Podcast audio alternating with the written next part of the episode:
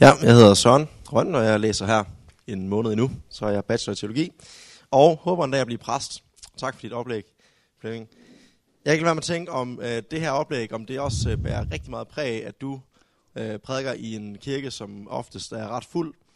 Øh, vil du sige, at det er den samme måde, man skal disponere sin tid, hvis man er præst et sted, hvor der kun er meget få kirkegængere? Øh, fordi nu siger du, at øh, en af grunden til, at du forsvarer, at man bruger så meget tid på gudstjenesten, det er jo, at det der, man når flest. Men det er jo ikke nødvendigvis tilfældet. Vil du så sige, at jamen, så skal man stadig bare gøre det, og så skal folk nok begynde at gå i kirke, eller, øh, eller skal man så gøre det på en anden måde? Jeg vil mene, at også når man, øh, hvor man er i en menighed med få kirkegængere, der vil jeg gøre det samme. Men det kan godt være, at der så er på, øh, på det, vi kan området, Øh, der er der ingen tvivl om, at så skal, der, så skal der sættes nogle kræfter ind. Det giver sig selv. Men du skal tænke på, både med det, jeg har anført omkring rødderne, men også det, jeg har anført omkring vingerne, at øh, der tror jeg på gudstjenesteprojektet. Så det vil jeg gøre også, når der er få.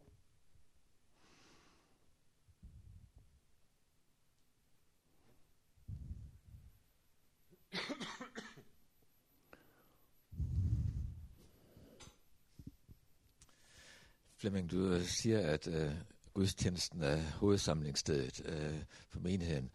Øh, det øh, er vi jo enige om. Øh, jeg har hørt flere præster sige det, men jeg kan huske, at jeg har hørt nogen fra, fra menigheden sige det. Altså, øh, vi kan mene det, men, men, men, men hvordan får vi det gjort klart for, for menigheden, at det faktisk er det, som er hovedsamlingsstedet?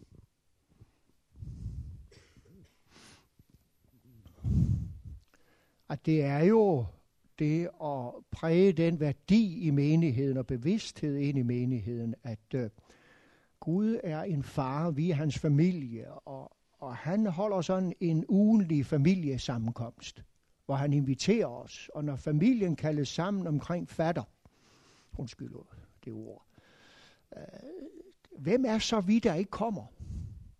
Eller når jeg for eksempel skulle motivere mine børn en overgang til at komme, kære, øh, kære øh, vi skal hen og sige Gud tak.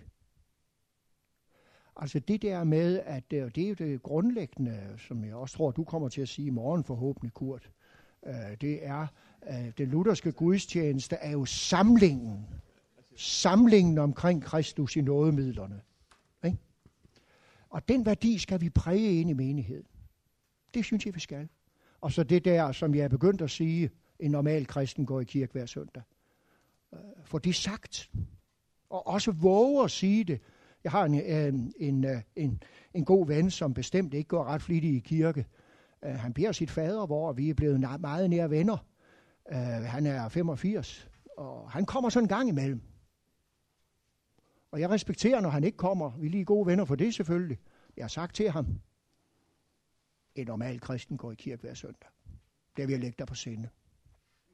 Og det kan man godt gøre, i, sagt i kærlighed til folk, og med et glimt i øjet, og han er ikke blevet fornærmet, og har afbrudt venskabet. Jeg tror, jeg tror, vi, jeg tror, vi skal opøve tydelighed øh, omkring det. Så tror jeg, vi kan nå igennem til det. Og så er jeg meget overbevist om, det er i hvert fald, hvad jeg selv får lov til at have som en stor glæde i den tjeneste, jeg har, øh, det er, der er rigtig mange, der tænker i de her baner. Sådan er det også i Vierslev. Og sådan var det også dengang. Så det, er, det tror jeg, det, det tror jeg, det kan lade sig gøre. Det, det tror jeg på. Godt. Tiden er gået for, om brillerne faldt af. Men, uh, ja. Tak skal du